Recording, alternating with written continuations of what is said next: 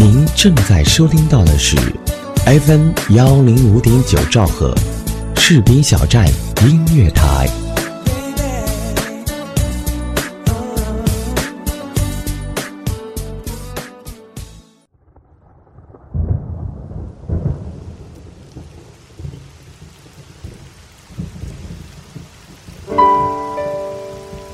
我用声音记录我的所见所闻所想所悟，心灵之约，见证我的成长。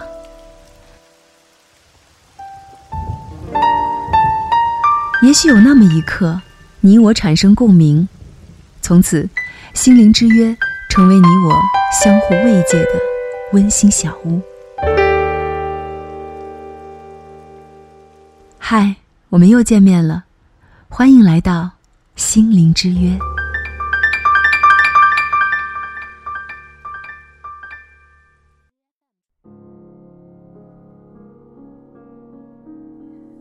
嗨，大家好，我是思玉。您现在听到的声音来自 FM 幺零五点九士兵小站音乐台。二零一七年，我和心灵之约依然与你相约。忙碌了大半年了，又到了一个阖家团圆的节日。此时此刻的你，在哪里呢？有没有和你的亲人、父母、朋友团聚呢？还是说，你一个人依旧生活在异地他乡，望着月亮，在思念亲人呢？在今天的节目当中，我们要和大家分享一篇文章：团圆节。不团圆，作者是何凯。夜深人静的时候，便是想家的时候。你是否和我一样，也是一个人在异乡生活？已经是第三个年头，没有回家和家人一起过团圆节了。好想他们，好想再去尝一尝爸妈做的可口的饭菜和酿的美酒。今年的自己要比之前好上许多。记得在离家过的第一个中秋节是在二零一五年九月二十七日，那时的自己怀揣着从小的梦想来到军营。刚来到部队的自己还是一个十分懦弱的男孩。那年我刚十七岁，从来没有离家那么远，这么久过，总是会一个人偷偷的抹眼泪。不是因为在吃到类似妈妈做的口味的饭菜而一下子就想到了他，就是因为翻看到一张全家福而哭得一发不可收拾。中秋节到了，我们全班坐在屋顶赏着月亮，所有人都一言不发，沉默地看着月亮，气氛很是压抑。每个人心中都有心事。不用多说，都是在想着远方的亲人。最后，还是班长打破了死寂的气氛，一边开导着我们，一边拿着月饼发给我们。第二天早起，都顶着浓浓的黑眼圈。我知道，那一夜，所有人都没有睡好。正如莫泊桑所说的那样，生活。不可能像你想的那么好，但也不会像你想的那么糟。我觉得人的脆弱和坚强都超乎自己的想象。有时，我可能脆弱的一句话就泪流满面；有时，也发现自己咬着牙走了很长的路。一次在和家人通电话的时候，明明答应过自己不会再抹眼泪了。可还是因为父母的一句关心，胡子，在部队还习惯吗？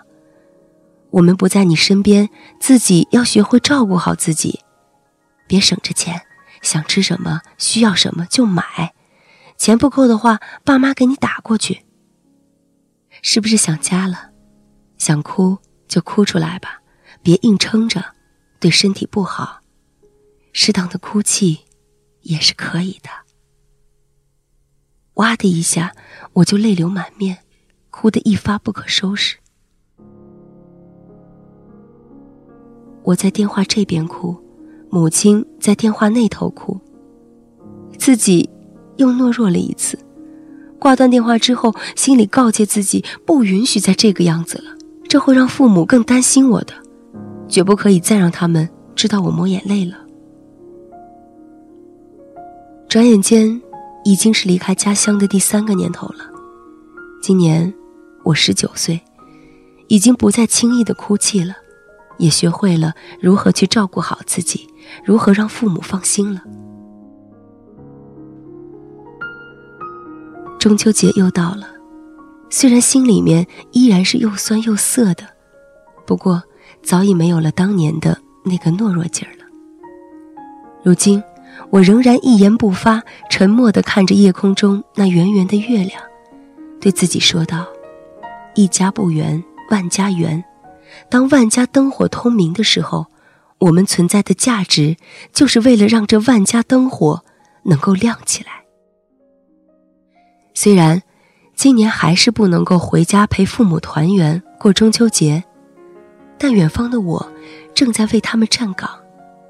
愿他们和千万家都能有个甜蜜幸福的夜晚，睡个好觉，做个好梦。晚安。我想远方的你们，我爱你们。来自边关，深深的思念。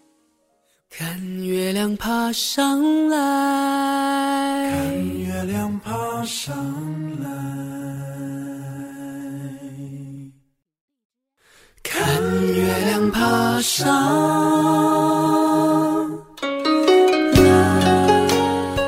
这是在边关站岗保家卫国的战士。何凯所写的文章，很多战士都和他一样，没有办法和亲人团圆；也有很多在异乡打拼的人，迫于现实的无奈，无法和亲人团圆。但是，在这样一个美好的节日，我还是希望每一位朋友都能够开心、快乐。感谢节目责编子恒，监制浩然。也感谢您的收听，再见。没我可怎么办？我们一起看月亮爬上来，你也在失眠想着你的最爱。我们一起看月亮爬上来，你也在失眠想有美好未来。我们一起看月亮爬上来。你也在失眠，谁在为谁等待？我们一起看月亮爬上来，失眠的夜，爱的人会不会向你告白？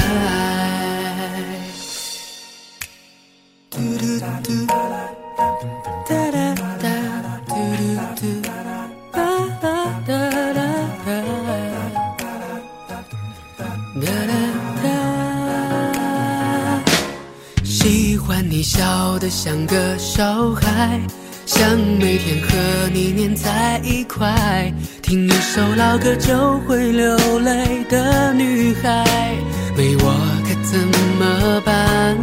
我们一起看月亮爬上来，你也在失眠想着你的最爱。我们一起看月亮爬上来，你也在失眠想有美好未来。我们一起看月亮爬上来，失眠，谁在为谁等待？我们一起看月亮爬上来，失眠的夜，爱的人会不会向你告白？